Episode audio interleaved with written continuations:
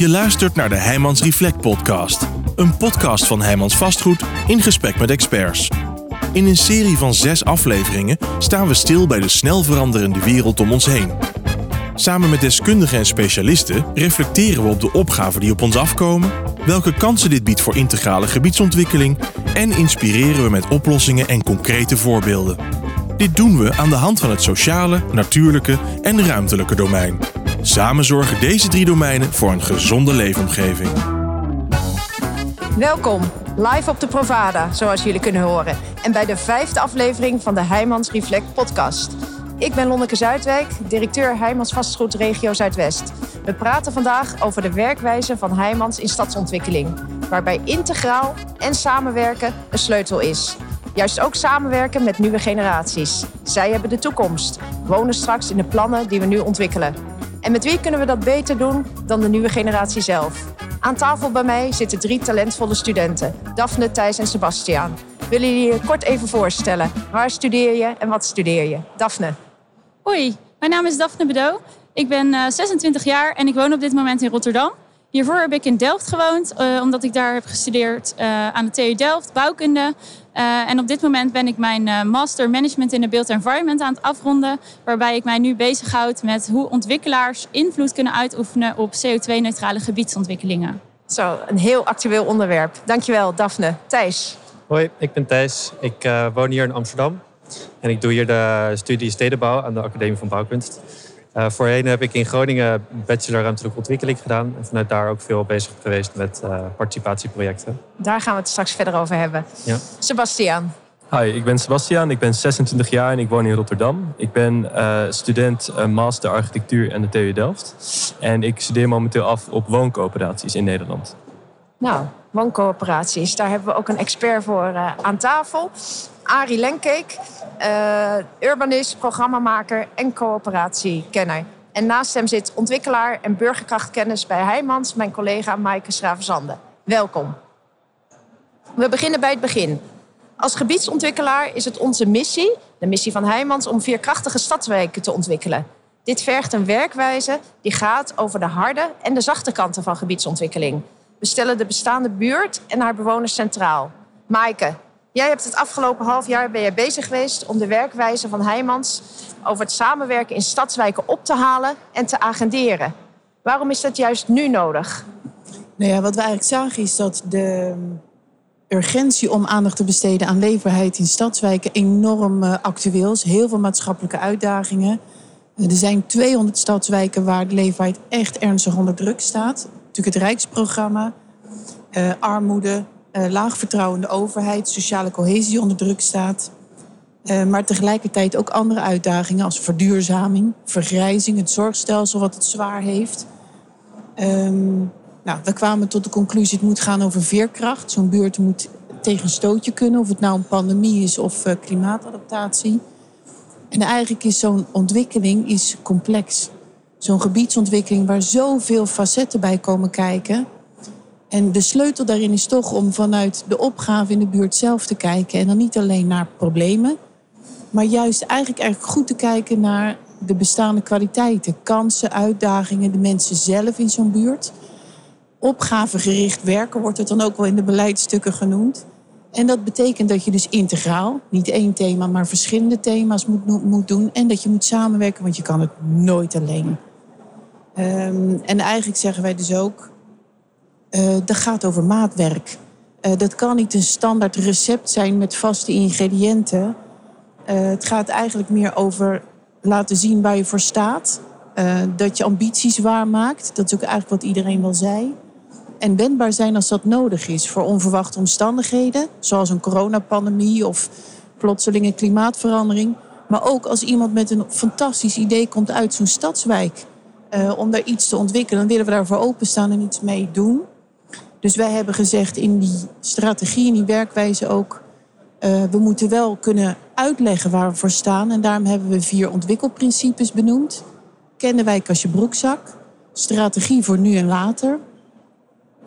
Uh, diversiteit en zeggenschap herverdelen. En dat is iets waar we natuurlijk vandaag graag met jullie over doorpraten. Hoe doe je dat nou? En hoe doe je dat nou eigenlijk voor die generatie die slecht gehoord wordt? eh, tussen de 18 en de 30, waar jullie nog heel goed in passen. Ehm, nou ja, dat volgens mij. Ja.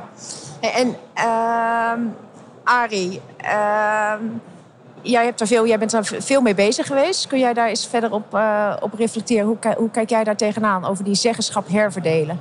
Ja, ehm, ik denk dat het heel, uh, heel makkelijk is om te praten over zeggenschap. Hè? maar de vraag is natuurlijk, wat bedoelen we dan? En als het spannend wordt, wat, wat doen we dan? Um, nou, je introduceerde me net vanuit, vanuit het onderzoek en de acties die ik ook heb gepleegd als het gaat over de wooncoöperatie wooncoöperatie, ja, je zou kunnen zeggen dat moeten we doen, dat moeten we doen. Maar waarom moeten we dat doen? Dat heeft te maken ook met die zeggenschap. Dat mensen zelf weer collectief in staat worden gesteld om na te denken hoe willen we met elkaar wonen. En hoe willen we dan met elkaar vragen die gaan over hoe willen we ouder worden samen. Of hoe willen we solidariteit in een bepaalde groep mobiliseren en mogelijk maken. Ehm, dus waar, wat denk ik heel belangrijk is als je het hebt over die zeggenschap. Dat is dat je dat niet als het ware ziet als van we hebben een wijk vol individuen dat je eigenlijk werkt aan de collectieve kracht in zo'n wijk. En hoe doe je dat? Dat is denk ik een hele belangrijke vraag. Ja, misschien ook om het er vandaag over te hebben. Dat denk ik zeker. Volgens mij zitten we daarvoor aan, uh, aan tafel. En uh, ik heb gelezen dat die leeftijdsgroep uh, van 18 en 30, hè, de jonge generatie die hier ook aan tafel zit, eigenlijk helemaal niet zo heel erg betrokken is uh, in die zeggenschap. Of soms ook wel lastig ja, te mobiliseren. Misschien is dat niet het goede woord of moeilijk te bereiken is. En daar willen we het ook graag over hebben. Um, herkennen jullie dit, Daphne? Ja, zeker. Ik uh, had het er even over met mijn huisgenoten. Van, hebben jullie ooit meegedaan aan een uh, gebiedsontwikkeling... of hebben jullie het idee gehad dat jullie erbij betrokken werden? Maar het eerste wat zij ook eigenlijk zeiden was... ik heb daar helemaal geen tijd voor, joh. Um, dus we kwamen eigenlijk al snel op dat, uh, dat we eigenlijk gewoon een gehaaste generatie zijn... met te veel plannen. Uh, dan moet je maandagavond heb je dit. Uh, woensdagavond moet je naar je ouders. Dan heb je donderdag nog sport. Uh, je hele agenda zit vol. Wat er eigenlijk op uitkomt. Dus dat je gewoon geen tijd hebt om aan dit soort dingen mee te doen. Of in ieder geval, dat zeggen ze. Um, maar dat, dat, ervaar je ook zelf. Je, je hebt zelf geen tijd, je hebt een volle agenda. Maar je hebt zelf ook nog nooit. Uh, uh, je bent nooit betrokken geweest bij de ontwikkeling van je eigen woonbuurt. Of uh, je ingespannen in iets binnen je eigen gemeente. nee, om eerlijk te zijn. Dat is geen verwijt hoor, maar dat is gewoon een vraag. Ben je, ben je betrokken geweest? Nee, nee. nee. En dat nee. heeft denk ik ook wel te maken met het feit dat wij als jongere generatie ook nog niet weten waar we gaan wonen. Um, ik heb bijvoorbeeld hier een aantal jaar geleden uh, in Delft gewoond. Voor een aantal jaar. Uh, en dan weet je ook wel weer dat je weggaat. Dus, ja, ja. Um, je, bent nog niet, uh, je hebt nog geen vast honk, als nee. het ware. Herken je dat, Thijs? Ja, ik merk dat heel erg. Ik heb natuurlijk in Groningen gewoond zes jaar. En ik wist daar inderdaad ook dat ik op een gegeven moment wegging. dus ik zag op een gegeven moment wel ook participatietrajecten langskomen vanuit de gemeente. Maar ten eerste dacht ik van ja, dat is dan zo'n zoutje met allemaal oude mensen die uh, uh, met elkaar gaan hebben over hoe Groningen beter gaat worden. Uh, dus dat trok me al niet echt aan. En ik dacht van ja, ik ben hier straks toch weg. Dus ja. waarom zou ik? Dus geen tijd, niet honkvast of straks weer weg. En het imago van nadenken over je wijk, dat zijn oude, oude mensen, dat, dat is niet heel aantrekkelijk. Ik denk dat dat imago inderdaad ook wel heel erg heeft meegespeeld voor mij. Ja. Kun jij daar nog wat uh, verder over zeggen, Sebastian? Ja, misschien... zie, jij, zie jij ook dat slechte imago? Uh, nou, herken niet, je dat? Niet misschien het slechte imago, maar dat ik het eigenlijk ook uh, voor mijn gevoel niet voorbij zie komen. Echt niet dat ik er nou op zoek ben, ook omdat je inderdaad druk bent met al die andere dingen van je studie en je werk en alles maar draaiende houden. en je sociale verplichtingen en activiteiten. Maar dat je er ook, je ziet het niet per se voorbij komen in, ja, doorgaans. En um, uh, ja, ja. Nou, dat is ook, dus als je niet weet dat het er is en als je geen inbreng kunt hebben, dan, dan heb je dus ook geen, uh, geen inbreng. Maar Thijs, jij herkent dat uh, probleem, denk ik, en jij hebt daar ook een oplossing. Ja, nee, de oplossing dat ligt natuurlijk heel erg aan de, aan de situatie. Um, maar ik ben inderdaad afgestudeerd op het project Touwkomst van het Nationaal Programma Groningen. En Touwkomst, dat is Gronings voor, voor de toekomst. Dus dat gaat heel erg Touwkom. over de, ja, echt de toekomst van, van onze leefomgeving. Uh, en wat we daar ons hebben afgevraagd, uh, want het was een provinciebreed project waar we iedereen de stem wilden geven om na te denken over de toekomst. En er was vanuit de aardbevingsproblematiek ook een hele grote pot met geld voor. Um, dus we hebben heel erg nage, nagedacht over hoe gaan we iedereen bereiken. En dus ook alle leeftijdsgroepen. En uh, daar hebben we heel interessante ja, dingen voor gedaan. Nou, en, en maak dat eens concreet. Ja, uh, we, waren, we waren met een, um, een groepje van Nationaal, het Nationaal Programma Groningen, uh, het Kenniscentrum Noorderruimte van de uh, Hanse Hogeschool en West 8, het Rotterdamse Landschapsarchitectenbureau. Waren we heel erg samen aan het nadenken van oké, wie gaat welke groep opzoeken. En uh, ik heb samen met mijn stagebegeleider uh, een beetje de jongere groep opgepakt. Ja. En we zijn heel concreet zijn we met een busje met heel groot touwkomst op de zijkant zijn we rondgereden door de provincie om echt die jongeren ook op te zoeken. Dus dat we echt ja, ja. Uh, er dus, naartoe gingen. Om... Precies, dus je gaat, je gaat er naartoe in ja. plaats van dat je verwacht dat mensen naar jou toe komen. Ja, precies. En dan merk je ook wel, uh, want we gingen bijvoorbeeld naar klaslokalen van middelbare scholen, maar ook van HBO's en MBO's.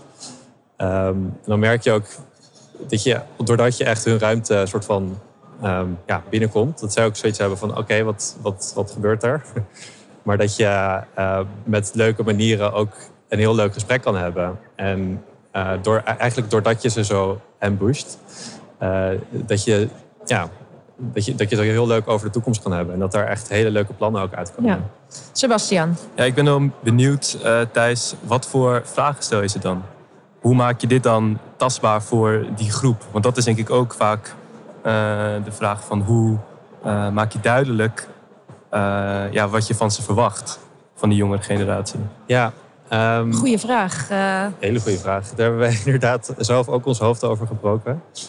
Uh, wat we hebben gedaan, we hebben het touwkomstspel ontwikkeld. En dat is dus echt een spel die we gingen spelen met uh, de nieuwe mensen in, de, ja, in die bepaalde situatie.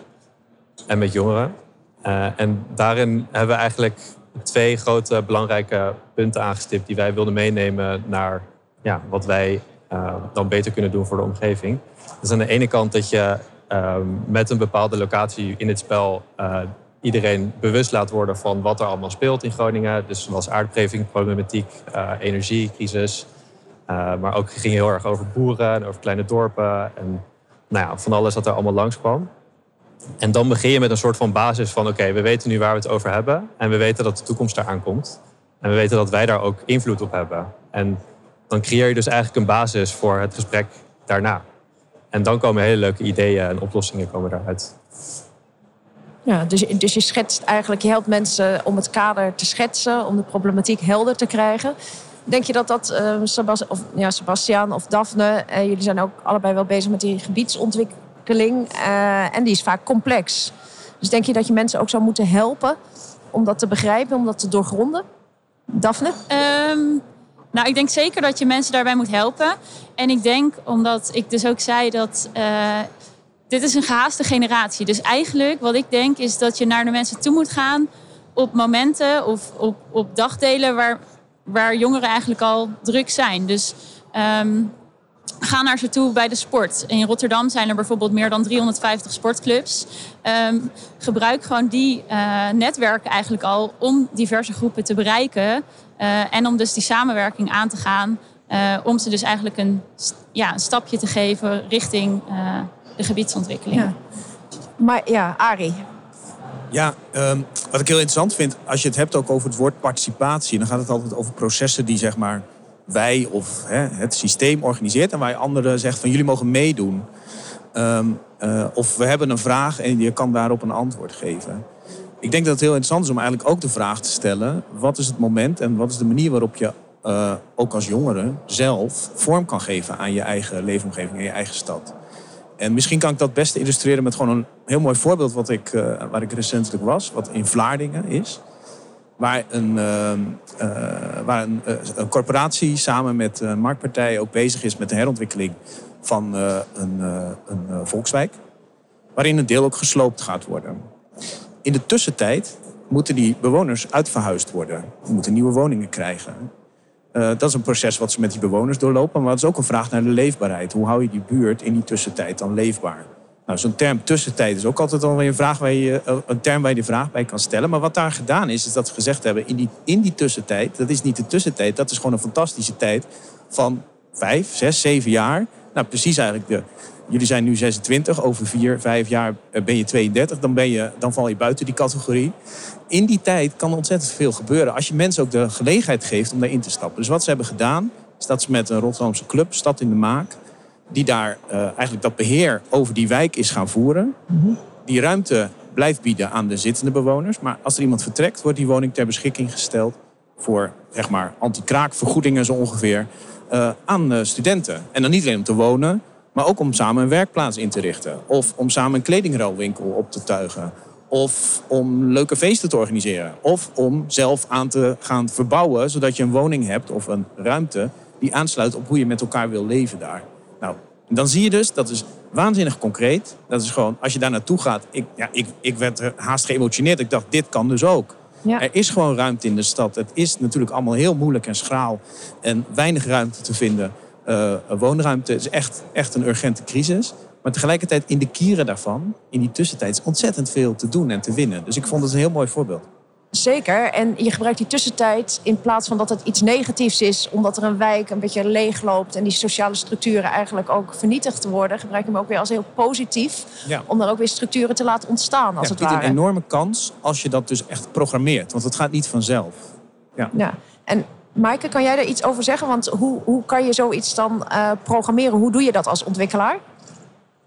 Nou, misschien moet je als ontwikkelaar dan dingen ook niet doen, maar in ieder geval moeten mensen wel weten dat de ruimte er is. En uh, ik denk dat het wel goed is dat je bepaalde kaders. En je moet natuurlijk wel even geïnformeerd worden uh, dat het er is. En weten binnen welke kaders je dan iets kan ondernemen op die plek.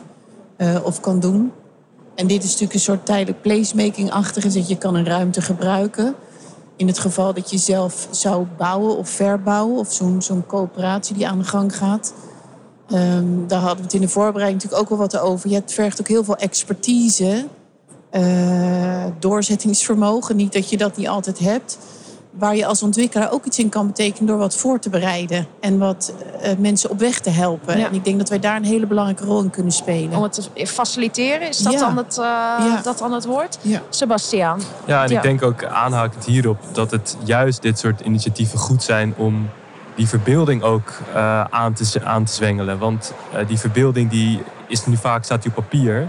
En uh, dat concrete voorbeeld ruimtelijk mist vaak.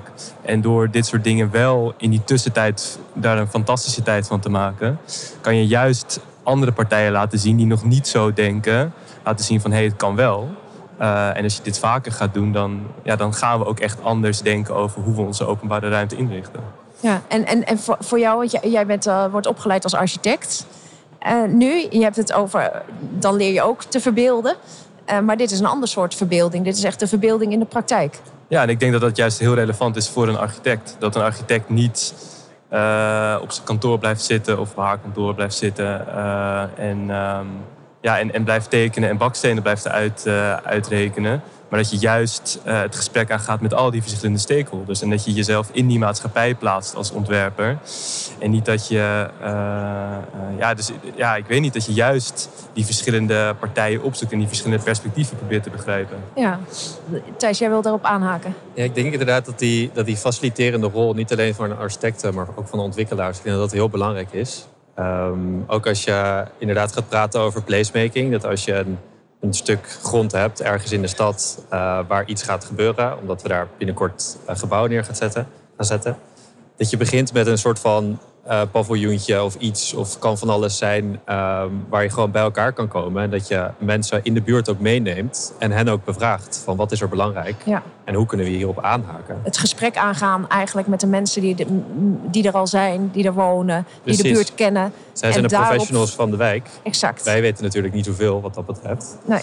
Uh, nee. Dus als wij daarin faciliteren en ook onze ontwerpkracht inzetten, um, ja, dan krijg je volgens mij uh, sociaal duurzame buurten. Nou, ik vind het heel mooi dat jullie ook direct uh, daarin een rol zien voor, voor de architect. En je ziet een rol voor de ontwikkelaar. En eigenlijk zou je bijna kunnen concluderen, en ik denk dat dat ook uh, zo is, dat je, je moet het met elkaar doen. Dus het zijn alle disciplines die goed naar elkaar moeten luisteren, die die samenwerking op moeten zoeken om ook uh, met elkaar uh, te kijken wat zo'n wijk ook nodig heeft. Uh, te beginnen bij de bewoner. Ja, en daar ook een houding in aannemen. Als een soort van een kritieke houding. en niet, um, en niet mee blij, durven iets anders te vinden en niet mee blijven gaan met hoe we het nu doen. Ja. Maar, en Maaike, ja. Ja, de, Thijs, jij zei dat ook nog in de voorbereiding. Hè, dat je ook soms juist door het gesprek aan te gaan... of in participatieprocessen eh, verwikkeld te zijn... dat het je ook op, als ontwerper dan op andere gedachten had gebracht. Dus dat zat ik ook nog wel na te denken. Je moet het ook oneens kunnen zijn met elkaar in zo'n eh, traject. En wat doen we er dan mee met elkaar?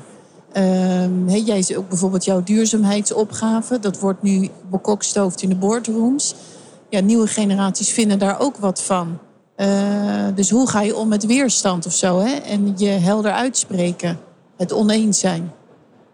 Nou, je, mag het ook met elkaar uh, oneens zijn. Uh, dat was eigenlijk de stelling van Maaike.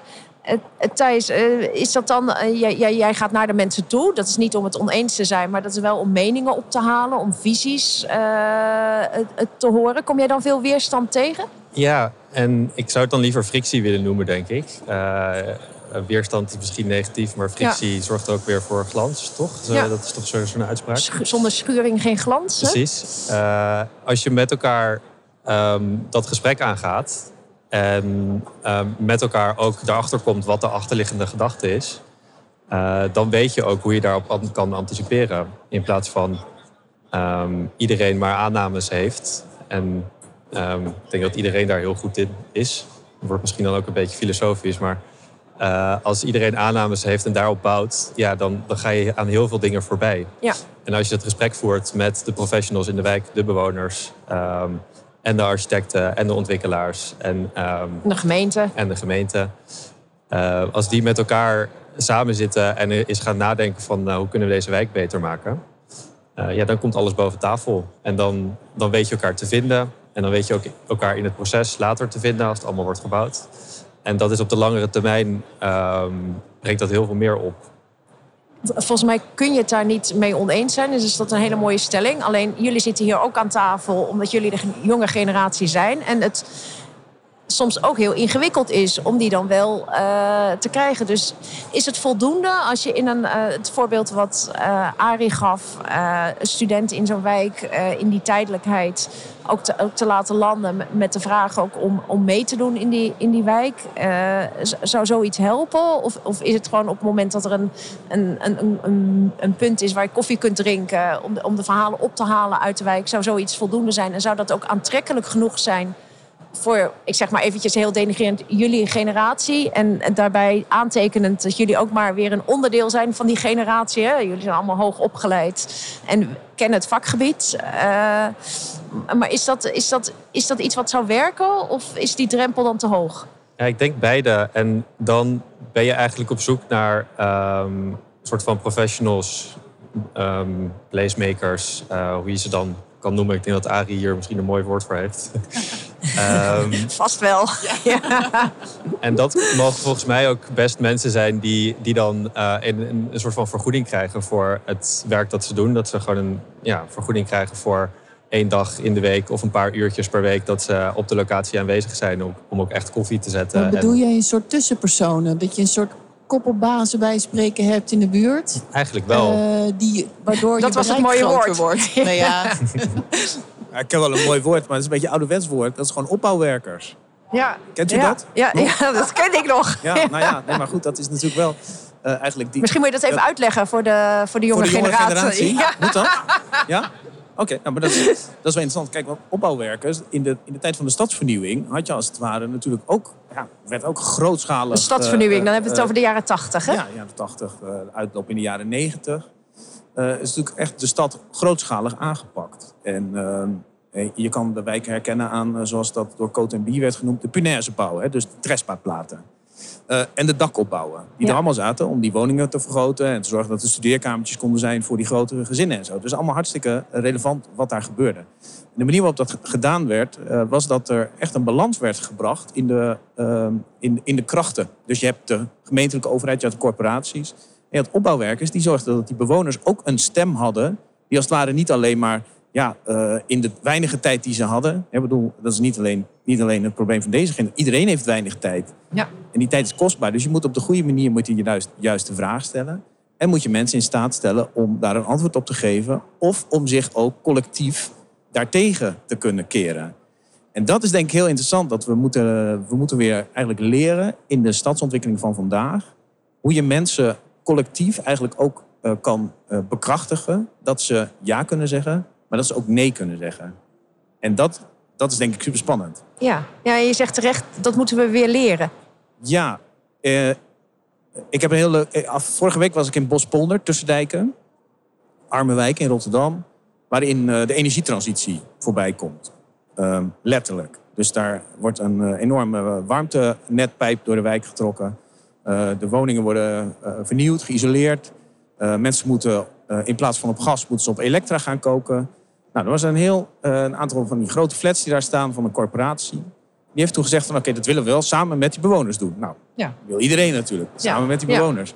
Maar die bewoners die waren eigenlijk niet te bereiken. Dat waren gewoon 400 voordeuren waar achter 400 individuen zaten. Wat ze toen hebben gedaan is dat ze wel geïnvesteerd hebben eigenlijk in opbouwwerk. Heette niet zo meer, maar dat is eigenlijk de stap die gezet is. Ja. Om als het ware uh, achter die voordeur te vragen wat gebeurt hier en uh, we gaan sowieso komen, maar hoe kunnen we dat ook samen met u doen? En daar is dan een, ja, dus dan uit die 400 zijn dus, volgens mij waren er 60 of zo, echt actief geworden in een vereniging van die bewoners. Waarvan er weer zes echt in een soort bestuur zitten, die dus uh, s'avonds gaan vergaderen en zo. En dan zeggen: Ik kan niet, want ik heb een vergadering van, de, van, de, van de wijkvereniging of de buurtvereniging.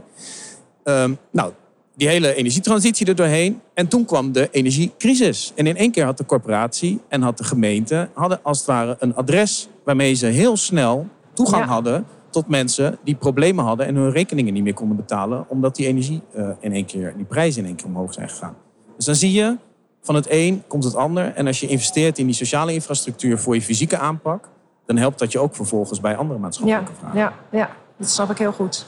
Maaike? Ah, ik ben nog even benieuwd, als je nou kijkt, wat drijft mensen die dus daar al die avonden in besteden om in zo'n wijkvereniging mee te praten? Maar misschien herken je dat ook. We hadden gisteren in coöperatieve verenigingen. Wat is nou de motivatie?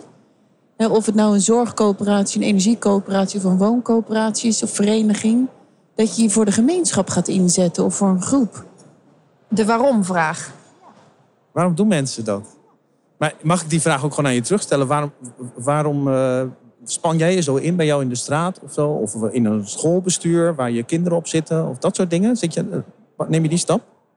Ja, omdat je het belangrijk vindt. Ja, nou, dat is dus het antwoord. Zo, het, is niet, het is niet groter en kleiner dan dat. Nee, je vindt het belangrijk. En dan kan je het belangrijk vinden dat je, uh, dat je energie uh, zelf uh, voorziet. Of je kan het belangrijk vinden van waar komt mijn eten vandaan. Ik wil dat dat geproduceerd wordt op een manier die klopt met de omstandigheden voor de arbeiders en met het landschap. Uh, en dan uh, ga je een herenboerderij starten met elkaar. Ja, dat is waar mensen mee ja. beginnen. Ik vind iets belangrijk en dan gaan we dan samen dat Maar dat is natuurlijk wel heel cruciaal, hè? Want, uh, Wat vinden zij belangrijk? Ja, precies. Ja. En blijkbaar misschien sommige dingen niet belangrijk genoeg... om er ook tijd en energie in te stoppen. Daphne, jij wilde daar wat over zeggen. Ja, ik, Arie, ik ben ook wel benieuwd hoeveel jongeren er dan bij die uh, eh, 60 mensen zijn aangesloten. Oh, je krijgt een vraag terug, uh, Arie. Ja, ja. Dat, weet, dat weet ik niet precies. Maar ik, ik denk dat dat niet heel veel jongeren zijn. Ook omdat dat, uh, zeg maar, in, dat, in, in, dat, in, in die flats, ehm, sociale huurwoningen... ja, daar zit een heel diverse populatie, maar niet per se jongere huishoudens of zo. Nee, dus ik, ik denk niet dat jongeren een specifieke groep daarin Nee, nee. Sebastiaan. Nou, maar misschien op, om hierop dan, uh, om het vorige punt, hoe betrek je die jongeren er dan bij? Ik denk dat jongeren bijvoorbeeld prima vinden om dingen meer te delen.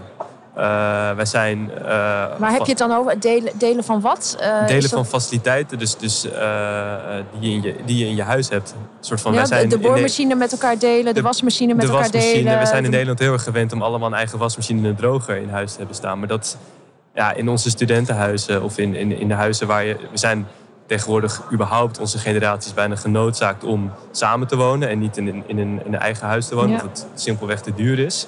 Uh, ja, dan automatisch deel je dingen. Zo zijn wij nu eenmaal opgegroeid, zou je bijna willen zeggen. Sinds dat we eh, een opleiding volgen. En eh, dat zouden wij denk ik prima vinden. Zeker ook om me heen hoor ik dat met vrienden. Van ja, ik vind het prima om dingen te blijven delen. Ik hoef geen eigen wasmachine te hebben. Ik hoef geen eigen boormachine te hebben. Als ik dat kan delen met 50 andere mensen, dan, uh, dan is het ja, prima. En, en wat levert dat dan vervolgens op? Zeg maar, het, het delen, levert dat dus ook meer connectie, verbinding, gemeenschapszin? Ja. Nee, ik denk, en dat is natuurlijk, dat is ook utopisch. Maar ik zou willen geloven dat met bijvoorbeeld het delen van een wasmachine, uh, niet alleen met, met je huisgenoten, maar ook met je buren, uh, wat je bijvoorbeeld in andere landen wel veel ziet, uh, dat dat ook een bepaald gemeenschapszin met zich meebrengt. En dat voor grotere vraagstukken ja, zinvol kan zijn. Dat je meer nadenkt over het collectief in plaats van het individu. Ja. En dat kan dus iets kleins zijn wat tot iets groters kan leiden. Ja, Thijs wil daarop ja, het gekke is natuurlijk dat we eigenlijk in onze studententijd, uh, of ik in ieder geval, uh, heb samengewoond met andere studenten. Ik woonde met ja. zes studenten samen in Groningen en we deelden inderdaad alles. De woonkamer, de wasmachine. Uh, we hadden zelfs een hond samen, was heel gezellig. um, en op een gegeven moment studeer je af en dan krijg je een vriendje of vriendinnetje. En dan, um, dan ga je serieus aan het werk en dan ga je een gezinnetje stichten. Maar dan gaat iedereen op zoek naar zijn eigen woonomgeving, zijn eigen leefomgeving. Maar ik heb ergens strookt dat? Want ik heb het idee dat je juist dan, um, ik ben hier geen ervaringsdeskundige, maar volgens mij juist dan heb je elkaar nodig. Heb je meerdere mensen nodig, ook in een, in een gemeenschapszin, in een, in een wooncoöperatie bijvoorbeeld. Uh, waar je dus ook de wasmachine en de boormachine uh, deelt, maar ook een keer op elkaars kinderen kunt letten. Ja. En dus, Thijs, is die Ja, behoefte nu misschien nog groter dan wij spreken 10, 20 jaar geleden ook jullie noemen, we hadden het over de sociale media eenzaamheid. Of ik weet niet meer hoe het precies noemde. Denk je dat dat nu die behoefte aan gemeenschapszin misschien nog wel ergens groter is dan. Ik denk dat de behoefte ehm, eigenlijk altijd hetzelfde is geweest, omdat het gewoon in de aard van het beestje zit.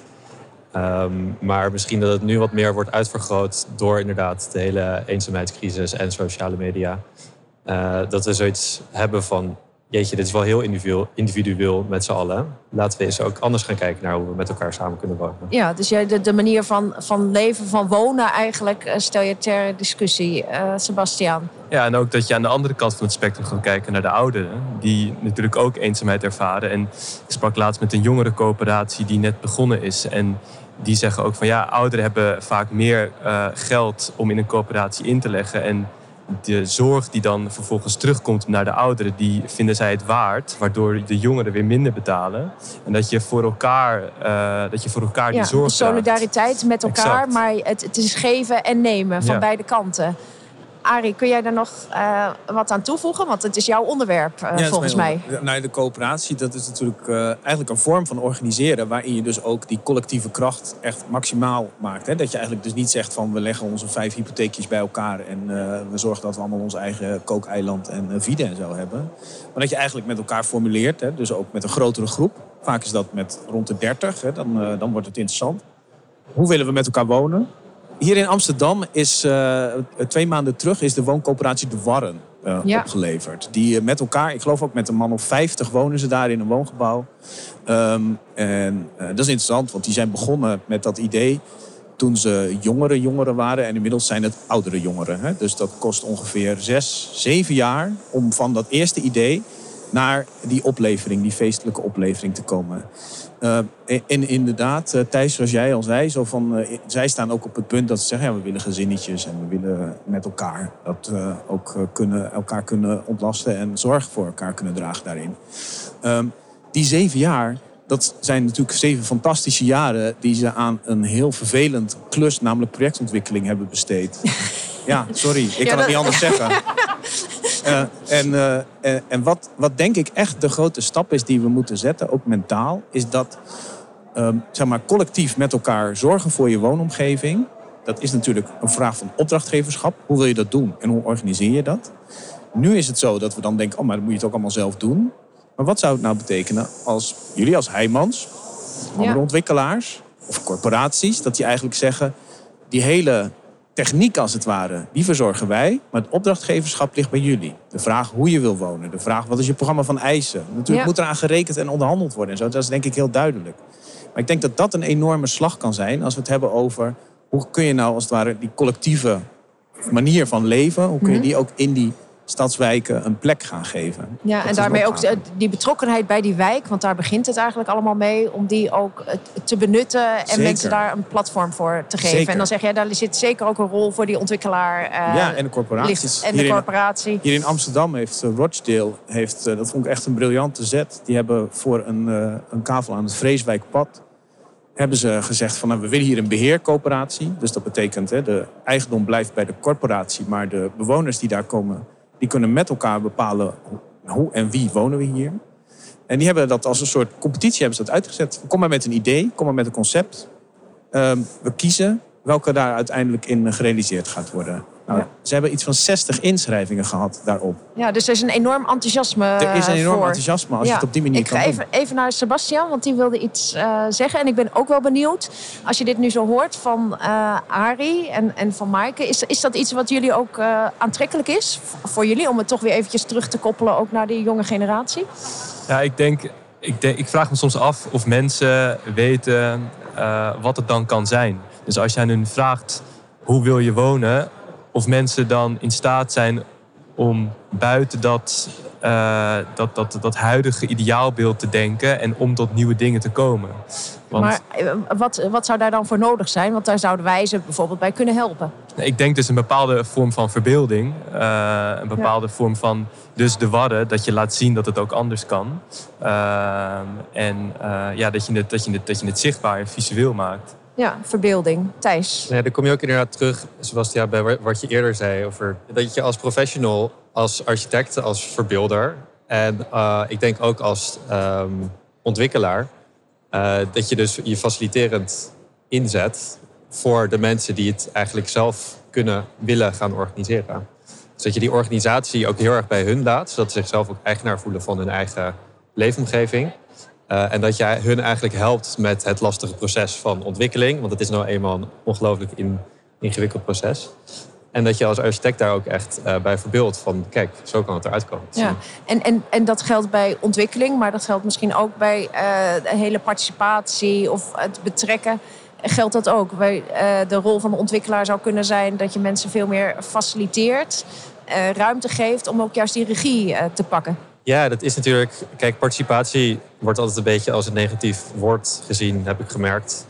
Eh, dus dan ga je het veel meer over co-creatie hebben. Dat je met elkaar samenwerkt aan een nieuw stukje stad. Ja, ja. Daphne.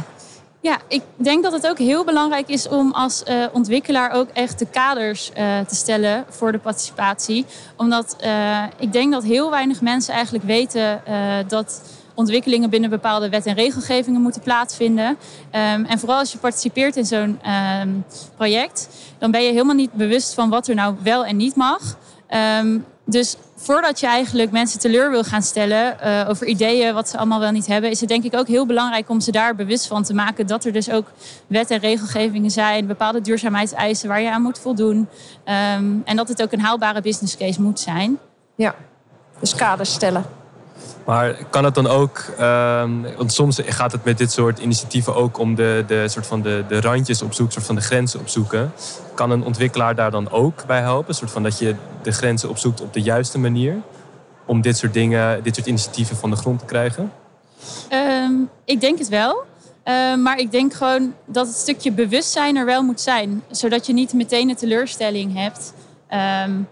Als je dus al mee wil doen aan, aan zo'n participatietraject. Er is Maar- natuurlijk ook een stukje verwachtingsmanagement. Zeker. Wa- waar ga je wel over wat kan wel en wat, Wat kan kan niet? Mike, wilde jij daar nog iets eh, aan Nou, toevoegen? Sebastian zei gisteren zo mooi, jullie maken het ook zo ingewikkeld. Kunnen we dan niet soms gewoon een goede, goed plan bedenken... en gewoon eens kijken hoe het dan wel kan... in plaats van wat er allemaal niet kan of zoiets. Ik zeg het even in mijn eigen woorden. Maar toen dacht ik wel, ja, dat is natuurlijk wel een beetje... waar wij allemaal een handje van hebben. Dat je op een gegeven moment verdrinkt in de complexiteit...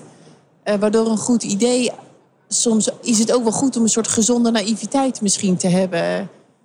Daar moest ik d- even aan denken. Ja, ja, en dat we dat ook vooral niet gelijk eh, doodslaan. Eh, Ja. Want daar zijn wij misschien, nou, dat hebben, we- doen het altijd zo. En dan eh, zit je weer in, die, eh, in het geëigende spoor.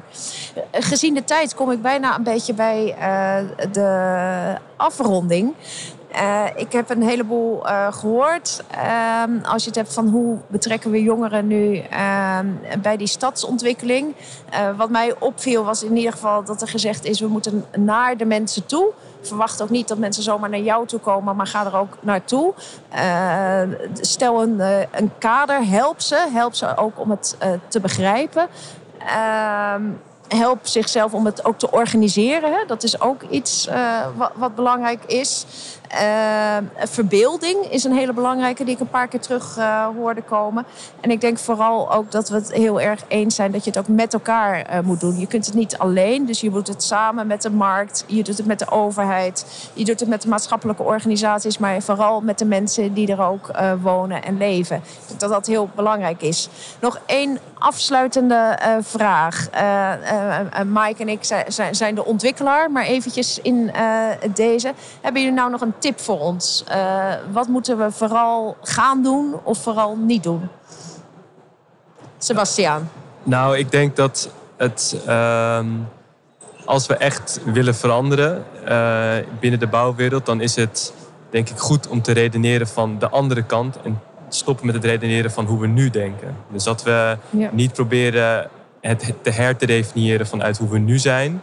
Maar het juist aan de andere kant, uh, aan de andere kant gaan staan en vanuit daar gaan, definiëren. Ja, maar dat, en dat vereist ook een open mind en goed kunnen luisteren. Ja. Dankjewel, mooi gezegd. Uh, Thijs? Ik denk het allerbelangrijkste uh, voor mij is maak het leuk. Ja, ja. hele goede, kort en krachtig. Daphne, kun jij daar ook nog wat aan toevoegen? Ja, ik denk vooral dat er gefocust moet worden op de samenwerking. En de samenwerking tussen ontwikkelaars uh, en de bewoners, maar dus ook echt de partijen die al verbinden. Dus dat is een hele belangrijke schakel. Ja, heel terecht. Arie, heb jij daar nog wat aan toe te voegen? Dit zijn al hele mooie woorden. Ja, eigenlijk, eigenlijk niks. Maar nee. Nou, weet je wat misschien daar aan toe te voegen is? Is dat je uh, naar, je, naar je bedrijf en naar je bedrijfsvoering... ook als heimans ook kan kijken vanuit... Uh, je leert door te doen. Maar je leert alleen als je als het ware met elkaar ook weet wat je aan het doen bent. Dus als je weet van we willen meer ruimte voor nou ja, jongeren, of we willen meer zeggenschap, of we willen meer coöperaties en dergelijke. Al dat soort goede wensen en uh, verlangens. Maar er zijn al in heel veel projecten zijn dingen daarvan te vinden. En daar kun je van leren en daar kun je weer op doorgaan. Ja, ja, ja, dus heel goed kijken eigenlijk ook naar de projecten die we al hebben. Wat doen we al? En leren door doen. Leren door doen, heel mooi. Maaike, aan jou het laatste woord. Nou ja, ik zat even over na te denken van als ontwikkelaar wordt altijd maar gedacht dat je alleen maar geld wil verdienen. En ik ben er echt tot op het bot van overtuigd. En volgens mij meer mensen bij ons dat door die ruimte te bieden, die zeggenschap te faciliteren, dit soort dingen. Dat je gewoon beter werk aflevert. Dat de kwaliteit, het wordt leuker, beter. Sneller misschien ook wel, hè? want we denken ook wel dat het veel tijd kost. Maar uh... we moeten dit gewoon gaan doen, Arie. Zo is het. We gaan. We, gaan. we hebben er zin in. in. Met elkaar. Ja. Dank jullie wel. Dit was de aflevering van Heijmans Co. Stad maken met nieuwe generaties. Hoe krijgen we nieuwe generaties beter betrokken bij gebiedsontwikkelingen? Deze podcast was aflevering 5 in de reeks van zes afleveringen van de Heijmans Reflect podcast. Benieuwd? Volg onze podcast in jouw favoriete podcast-app en laat je inspireren om zelf bij te dragen aan het maken van een gezonde leefomgeving. Leuk dat je luisterde en een fijne dag.